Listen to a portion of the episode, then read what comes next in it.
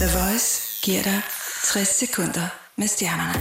I mandags var der kun en måned til juleaften, og netop den dag udkom Ariana Grande med et vaskeægte julehit med bjælleklang og det hele. Sangen hedder Santa Tell Me og lyder sådan her. Santa, tell me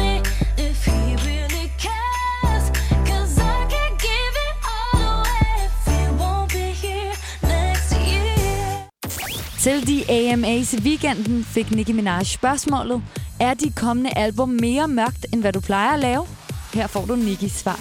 It is a little bit darker. It is, yeah, yeah. But it's it's any it's things that women are really gonna be able to relate to, and I think that as long as it's relatable, then it's it's it's it's okay. It's not dark to the point where you're gonna feel like, what the hell is she talking about? Hun er en af de største skuespillere, men meget tyder på, at Angelina Jolie har planer om et karriereskift. Angelina har for nylig haft premiere på filmen Unbroken, og i den her film var hun ikke skuespiller, men derimod instruktør.